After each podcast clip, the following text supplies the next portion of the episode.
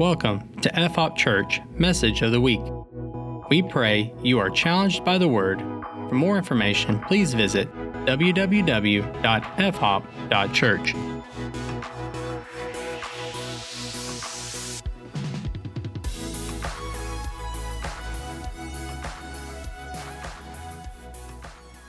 All right, turn in Matthew chapter 7. We are sort of going to be ending a sermon series today, but we're also sort of starting a new sermon series today. So I didn't know what to do, if this is actually something new or something uh, finishing. It's just kind of this transition point, and I've decided to not officially make this message on the Mount week 10, but it, best, it basically is. But in Matthew chapter 7, Thank you, sir. Verse 24, it says this Everyone then who hears these words of mine and does them will be like a wise man who built his house on the rock. And the rains fell, and the floods came, and the winds blew and beat on the house, but it did not fall because it had been founded on the rock. And everyone who hears these words of mine and does not do them will be like a foolish man who built his house on the sand, and the rain fell, and the floods came, and the winds blew and beat against the house, and it fell, and great was the fall of it. Um, this morning, I'd like to open up talking about politics. How many love it, talking about politics? Some of you do. You hate that you love talking about it. You love to hate it. That's what you do, right? It fires you up and you enjoy that fired up feeling you get. So you know it's true. Some people just like to feel fired up. Uh, but I'll tell you this I'm not going to talk about politics in America today. Uh, I'm going to talk about politics in Jesus' day. And if you've been with us for this, this last sermon series we just had, some of this is recap for you. But for those of you who haven't been, this is, this is maybe new to you. I'm not sure. Uh, but Jesus is saying this at the time. He's in Israel. These are Jewish people, and they're being oppressed by the Roman government. And in walks Jesus. Now, you gotta you gotta think about this for just a second. The Jewish people were expecting a Messiah to come and save them. They were expecting a Christ, a Messiah, to come in and get rid of the Romans. They were expecting a Savior. And, and all of us today, we think of Jesus as Savior. But I want you to be keenly aware that when the Jewish people said we're looking for a Savior, it was different than what we say in church today when we say we're looking for a Savior. It, it would be pretty accustomed if you have a friend, probably no one in here today, but if you have a friend that is really into politics and they think if we can just get this one president elected, it would solve all our problems magnify that by a lot because what we don't have is the, the Roman Empire oppressing us. Um, we might feel like we might be oppressed, some of us. I'm telling you, compared to first century Israel, we're, we're not. We're not. Um, but these Jewish people, they were looking for a Savior to come and reestablish their kingdom. So in walks Jesus, and this is what's crazy because Jesus is proclaiming this over and over again the kingdom of God is near. The kingdom of God is near. And so if you're a Jewish person living in that first century and you hear this man who's kind of doing these crazy, awesome miracles, and he's saying, The kingdom of God is here, the kingdom of God is near, then you're getting a little bit excited that he's going to establish his kingdom and Get rid of these oppressive Romans. So then Jesus launches into what we call the Sermon on the Mount. And what this is Jesus doing is this Jesus, he's telling people, this is what my kingdom looks like.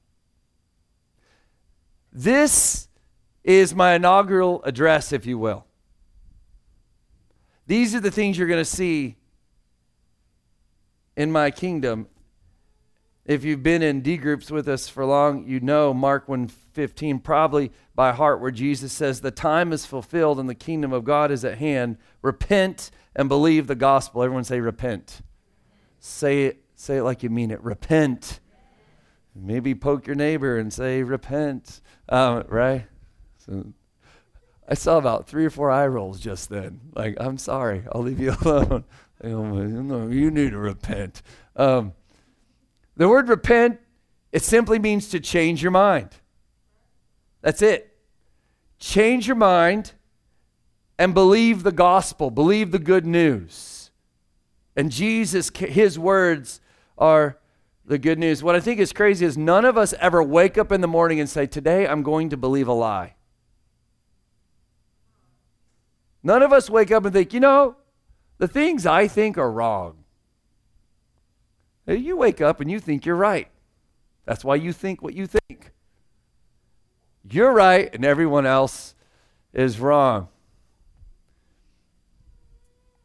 And that's why they invented Facebook. No one wakes up and says, Today I will believe a lie. But the reality is, we do. Like, if we're honest with ourselves, all of us have to realize there's something that we believe that isn't right. There's something that you think is absolutely true that isn't. Some of you, it's, and me, it's by choice. Hopefully not. But there's things that we're just ignorant of sometimes in our own belief system that we don't realize. But then we're confronted with the Word of God. And we're confronted with the Word of God. What the Word of God does, it beckons us to change our mind from what we think to what Jesus thinks. Jesus is Lord. What does the word Lord mean? Master. And if Jesus is Lord, then we have to move away from what we think and what we believe to what Jesus says. So we come to this passage here in Matthew chapter 7 where Jesus is talking. And what's crazy is when he gets done talking, it says in verse 28 when Jesus had finished saying these things, the crowds were astonished at his teachings, for he was teaching them as one who had authority, not as their scribes. Jesus was saying all these things with the authority of the king that he is. So go back and read the Sermon on the Mount, but don't read it as this meek little Jesus guy that you see in some of the old Jesus films and movies. But read it as a king who's declaring his kingdom.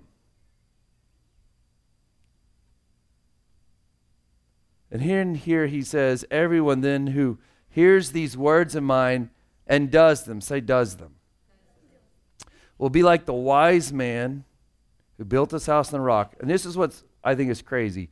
In verse 25 and in verse 27, it says the same thing. It says, The rain fell and the floods came, the winds blew and beat on the house. Y'all, the same things happened to both houses. One was on the rock, one was on the sand, and both experienced the same trouble. You cannot believe that if you give your life to Christ and you build your life on Christ, that trouble will never come. We falsely assume that sometimes. God, I'm serving you. Why did you let this happen to me? It's not fair.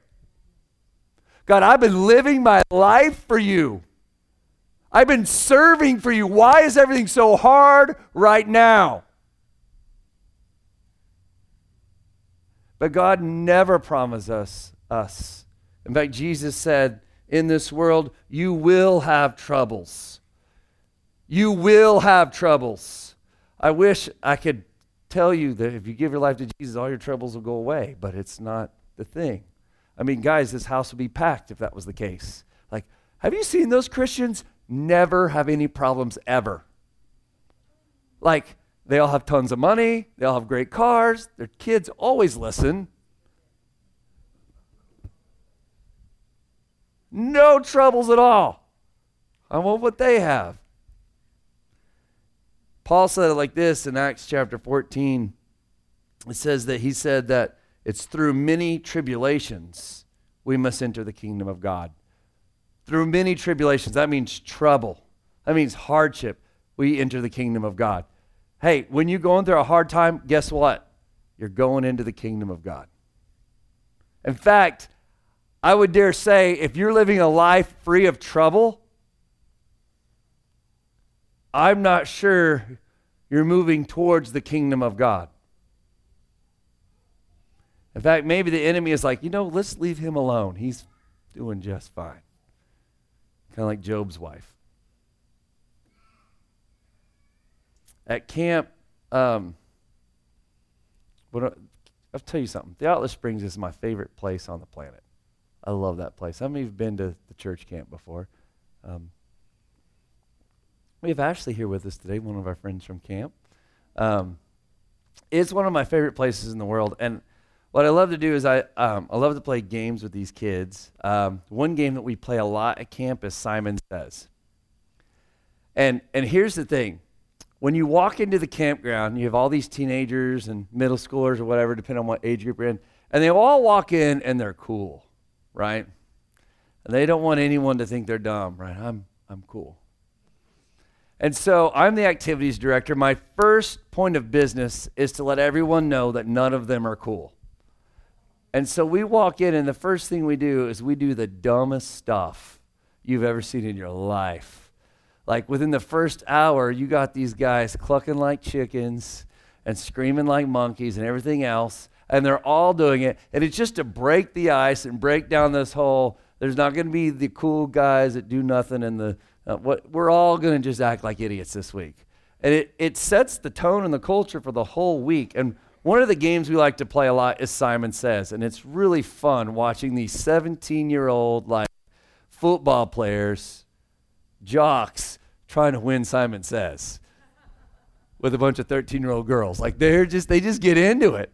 They just get into it. And it's a lot of fun. Um, but over the years, come to find out, my two daughters, Kai and Kayla, I cannot beat them at Simon Says. I can't.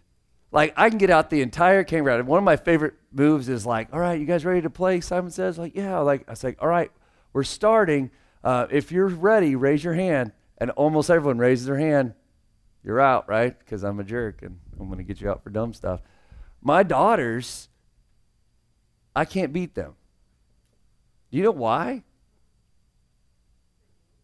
They know me.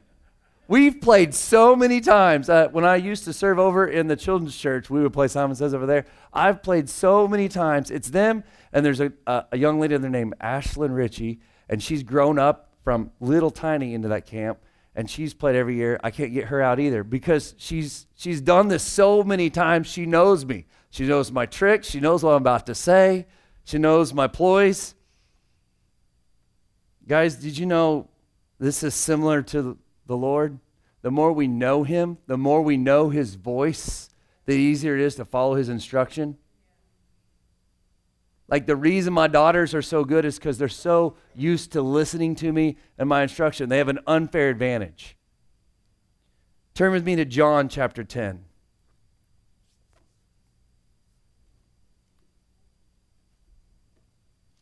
And listen to this. It's in verses 22 through 30.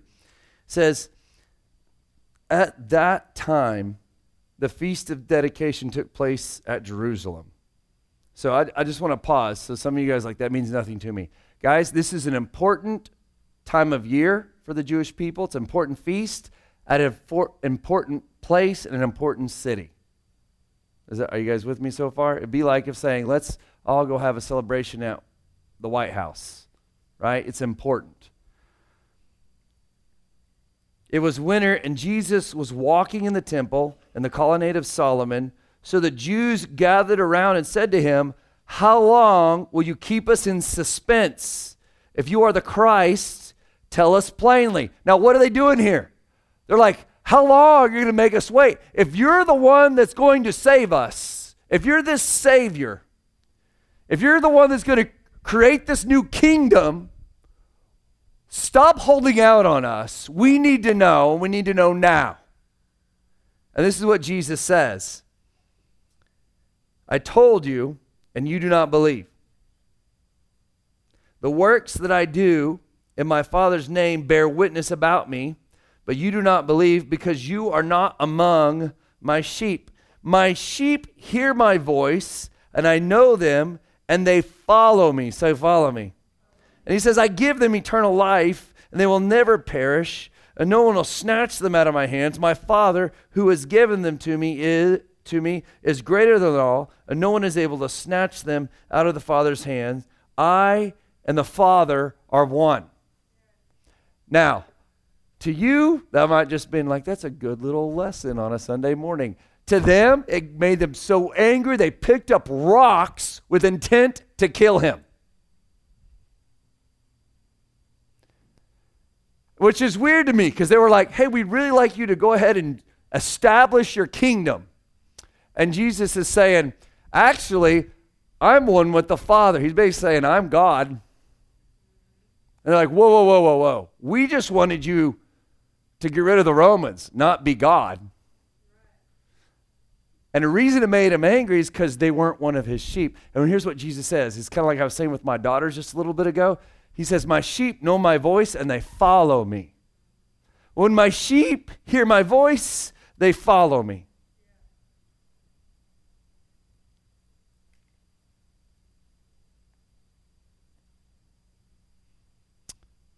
Go with me to Luke.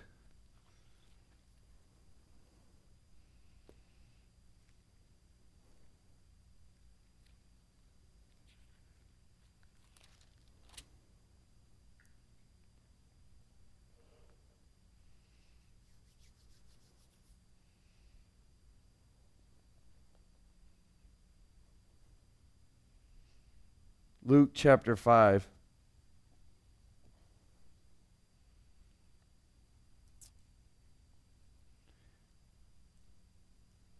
It's the story of Peter, and when he meets Jesus, he also goes by Simon.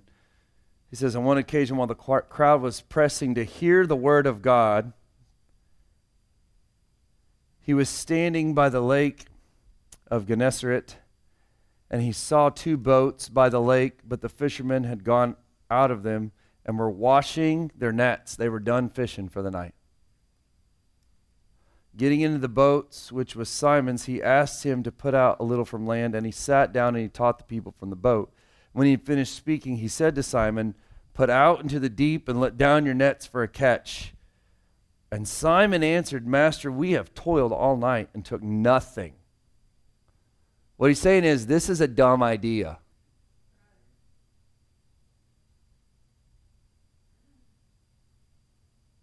Some of you won't be obedient to the word of the Lord, and that's what we're talking about today is the word of the Lord. The king, right? We're talking about the king establishing his kingdom. Some of you won't be obedient to the word of the Lord because you think what he's asking you to do is dumb.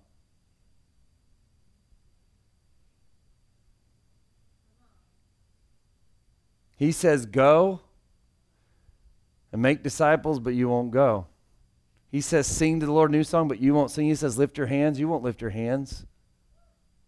He says, like Isaiah 61, preach, you won't preach. Because you're like, well, someone, someone else's job, or it's dumb. I don't understand. I don't understand it. Because I don't understand it, I'm not going to do it. But listen to this. This is what Peter says Master, we have toiled all night and took nothing. But listen to this. But at your word, I will let down the nets. I don't care if it makes sense to you or not. If the Lord says it, you should do it. Not if, listen, not if Drew says it.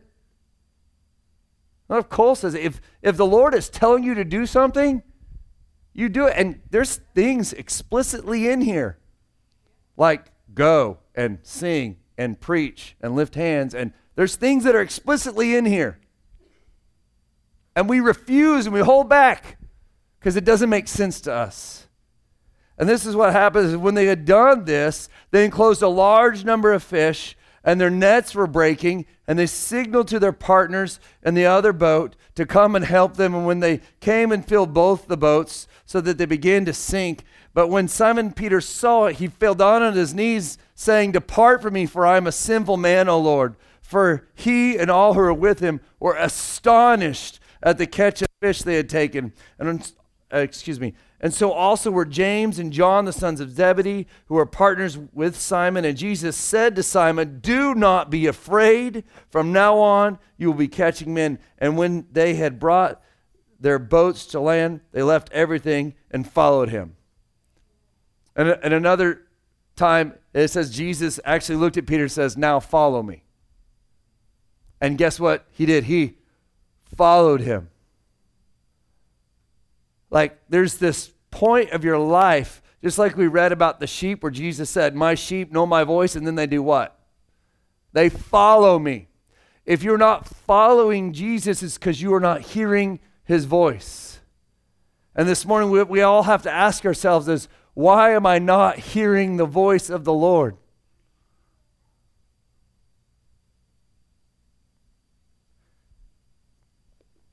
Because sometimes we think what he's saying is dumb. I, I, there's a story over, and you don't have to turn there. It's in Second Kings chapter 5. It's about Naaman. He's this, he's this great commander, and he goes to see the man of God, Elisha.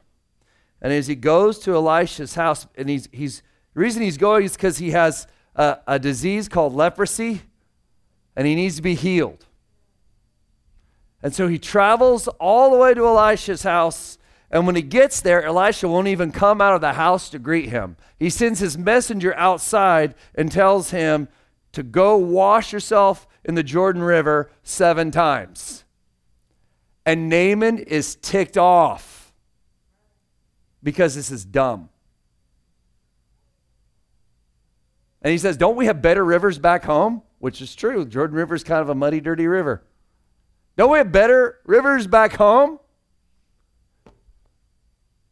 And his servants actually plead with him and say, Look, we've come all this way. We might as well do what the man of God said. And the way the story ends is with him humbling himself enough to the word of the man of God and dipping himself in the river seven times. And guess what happens when he pops up out of the river the seventh time?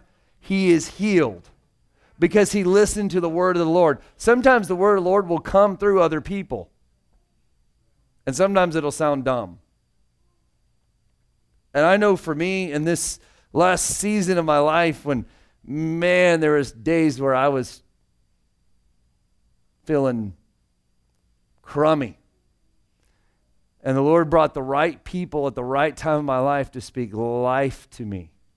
And I had to listen to the word of the Lord even when I didn't agree with it. And I would not be staying here today if it wasn't for that.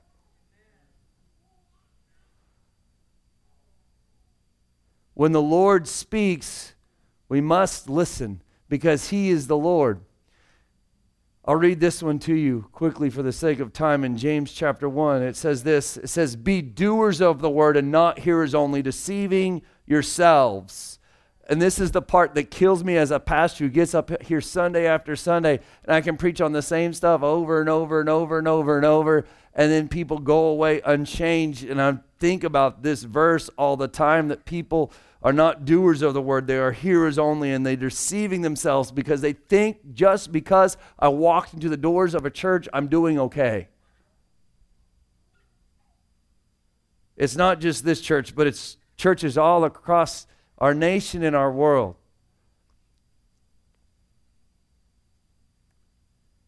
It says, For if anyone is a hearer of the word and not a doer, he is like a man who looks intently at his natural face in a mirror for he looks at himself and goes away and at once forgets what he was like.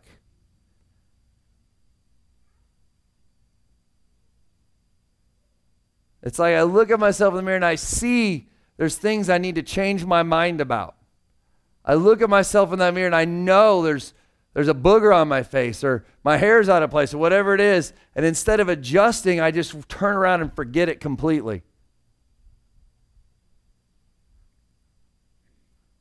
But then it says this it says, But the one who looks into the perfect law, the law of liberty, and perseveres, being no hearer who forgets, but a doer who acts. But a doer who acts, he will be blessed in his doing. And y'all, it's this right here why in our small groups, in our, in our disciple making groups, why we so intently push, like, okay, what is the word saying? Now, what are you going to do? What are you going to do? What is your plan of action. And this is something we have to come back to over and over again. And some of us might be like, man, we know this message. We know this story. We've, we've heard this. But y'all, this is like, the scripture tells us faith comes by hearing and hearing by the word of God. And that word hearing is a perfect present verb. It means it's happening right now in the moment all the time. It can't be faith comes by having heard in the past. It comes by hearing right now. That means every day we must be getting into this word and letting it challenge our hearts and if you're sitting here this morning and say, but it's hard for me to understand the Bible, it's hard for me to really get into it. Uh, that's, that's why we have things like Sunday morning service. That's why we have things like small groups. So we can sit down and say, okay, what does this mean? And we're like, I don't know. Well, let's dig into it. Let's really eat this word and find out what it's really trying to say and not beat each other up with it. That's what I think is so crazy about that James passage. It calls it the law of liberty. So many people, when they hear uh, about Christianity, they think it's all these rules, all these laws that weigh you down. I was actually listening to a lady give a testimony of, of her life. She, she said, I was an atheist, and then I came to Christ. And she goes, When I was an atheist, I thought Christians were the most unhappy people. Not, and then she goes, But I didn't really know any of them. I, I stayed away from them. I just, in my mind, imagined them as these unhappy people who were always trying, like, well, I have to keep all these rules, and I can't drink and I, I, I can't smoke pot, and I, you know, I, I can't go out partying, and I, I, I can't have, you know, sex unless I'm married. Like, and like this heaviness. She goes, but then I came to Christ myself, and I realized the liberty and freedom. Like, like I love Jesus, and there's freedom in this. There's freedom in obeying His words. And that's so crazy. Does it make sense? No, it doesn't make sense. It is not logical at all. It is 0% logical. That if I obey all of, like, if I love Jesus, I'll want to obey all these rules. I concede it defies logic. But what I can tell you is, I can point you to person after person in this room and, and other believers, friends that we all have that aren't in this room today, that as they serve Christ and as they surrender their will and their ways to the Word of God, they find freedom and life. You know what the scripture tells us in Hebrews? That this right here is alive and active. It's different than any book you've ever picked up. And as you grab a hold of it, it will change your life, no matter how dumb it seems or hard it seems. There's hope and life right here.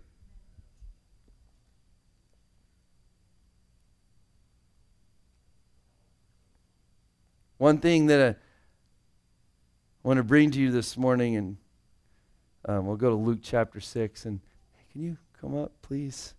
And I'll end with this in Luke chapter 6. Uh, I want to say, maybe my Simon Says analogy doesn't work so great. Because in Simon Says, what happens if you uh, get it wrong? You're out. You got it wrong, you're out. In fact, that's my favorite part at church camp is when someone gets it wrong. I get to point at the kid and go, You're out.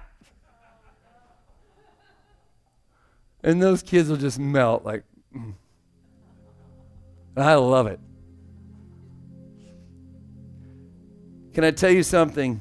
What's so good about our God is He is gracious. And guess what? If you don't do what Simon says, it's not, you're out. It's not that at all.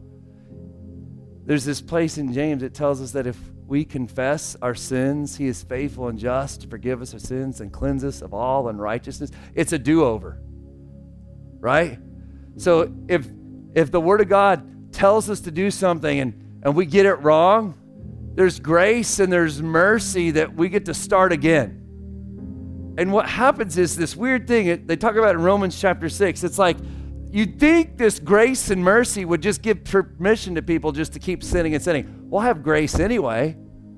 I'll just keep sinning again. But that's not what happens. If you truly encounter the grace of God, what happens is the more you experience it, the more you're like, man, I, I don't want to keep living this way. because of his grace. Where did that grace come from? It came from Jesus dying on the cross.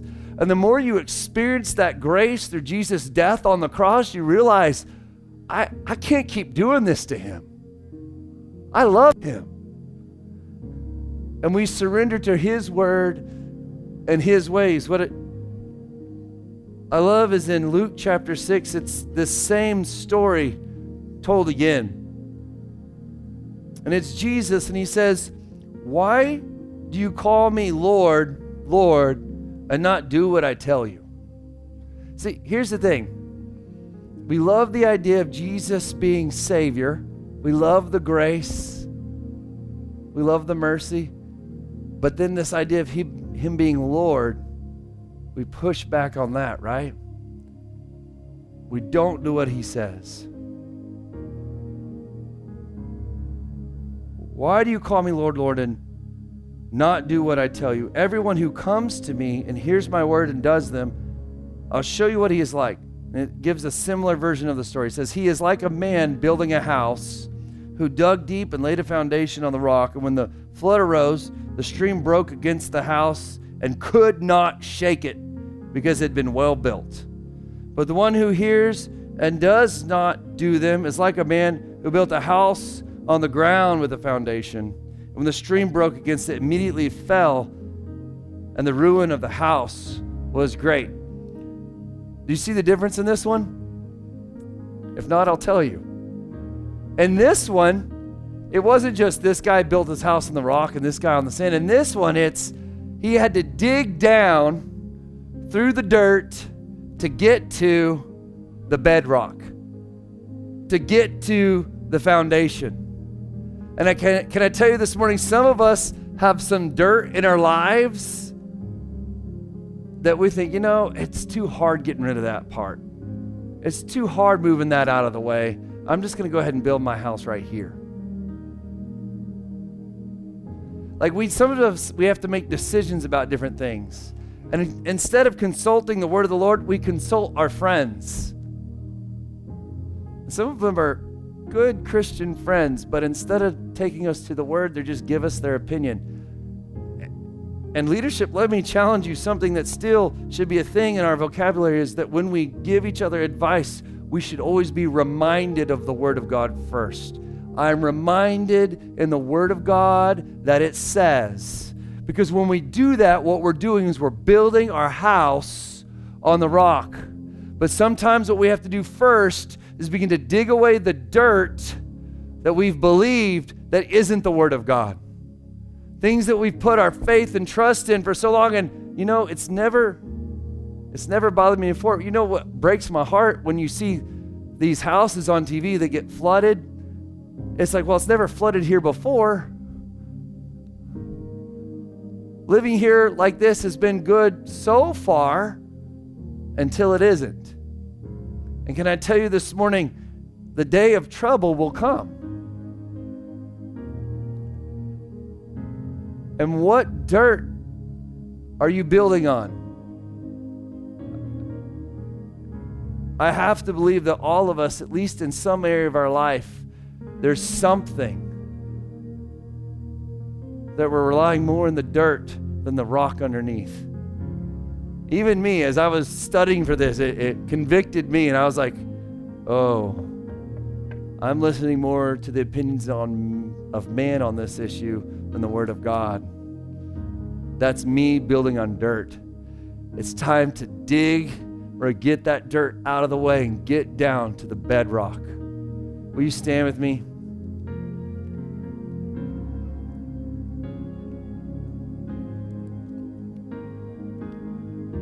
And if you just bow your heads and close your eyes, because I want you to take a moment and reflect on your own life.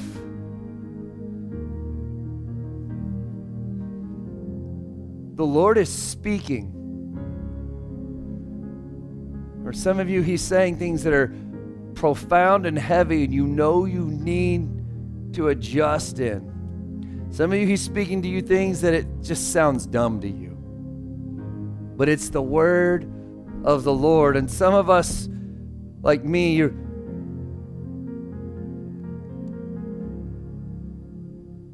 You're building on dirt, you're building on sand. One thing I struggle with greatly is the opinions of other people. To the point where sometimes it brings me anxiety.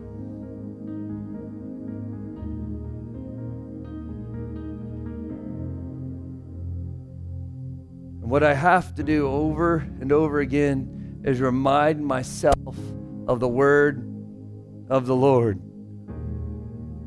Things like Proverbs 29 25 that says, The fear of man lays a snare, but whoever trusts the Lord is safe.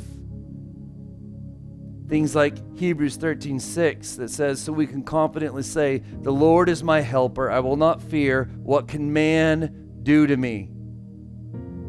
Like Matthew 10 28, and do not fear those who can kill the body but cannot kill the soul. Rather, fear him who destroyed both the soul and body in hell. And so, what I say to myself over and over, over again is, The Lord is my helper. I will only fear him. And this is based on the rock of the Word of God. And so, when I feel anxiety rising up inside my heart, and I want to begin to build my house on a sandy area that says, "Oh my gosh, what if they what if they think this about me or what if they say that about me?" I have to remind myself again and again that the Lord is my helper. I will only fear him. The Lord is my helper. I will only fear him till there's times I'm actually driving down the road screaming in my little car, "The Lord is my helper. I will only fear him." And I say it over and over until I believe the word of the Lord more than the opinions of others or even myself. I will build my house on the rock. I will build my house on the rock. This morning, if you would, would you just reach over and touch the shoulder of someone close to you?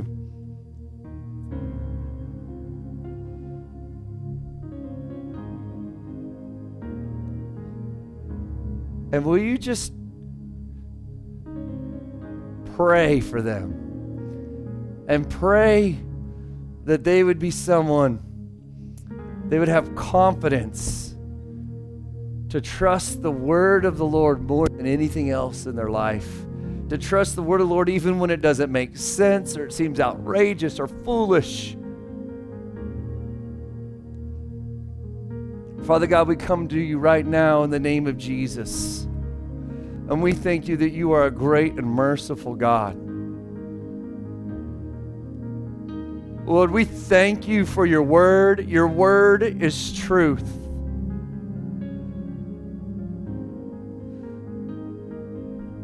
Lord God, we know that the, the enemy would, would like to come and steal the word of the Lord. But God, I pray this morning that we would be a people of good ground, that as we hear the word of the Lord, it would be implanted deep inside of us, Lord God, and it would take root and grow in and out of us and bear much fruit. Lord God, we thank you what you did when you went to the cross to take all of our sin and our shame. Lord God, we trust your word that declares us righteous before you because of the cross more than we believe the lies that we're not worthy.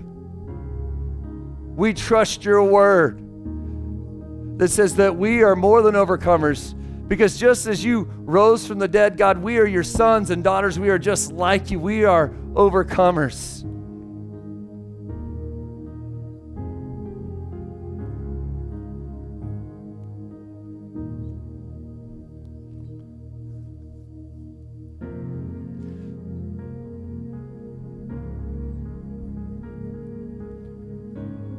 Now, y'all, this is the thing this morning as we go from this place, we got to be not just hearers, but doers. So here's my challenges for you. One, get in the Word of God every day. Get in the Word of God every day.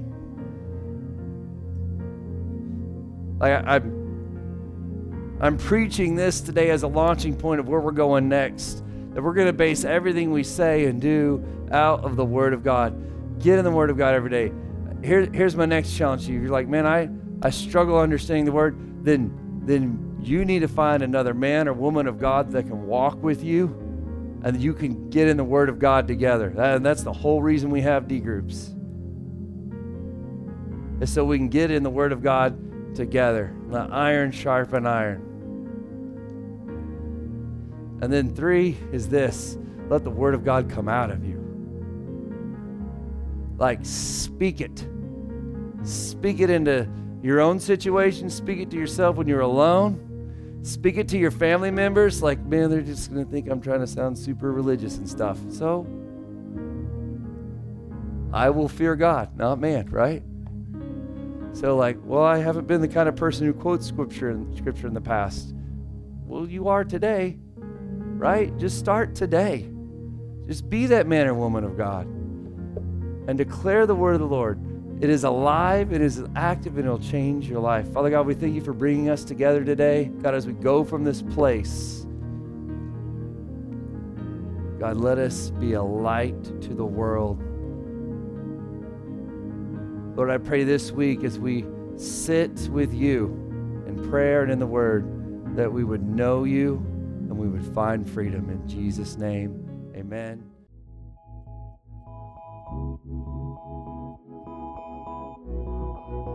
Thank you for listening to this podcast. For more information, including service times, contact information, and online giving, please visit www.fhop.church.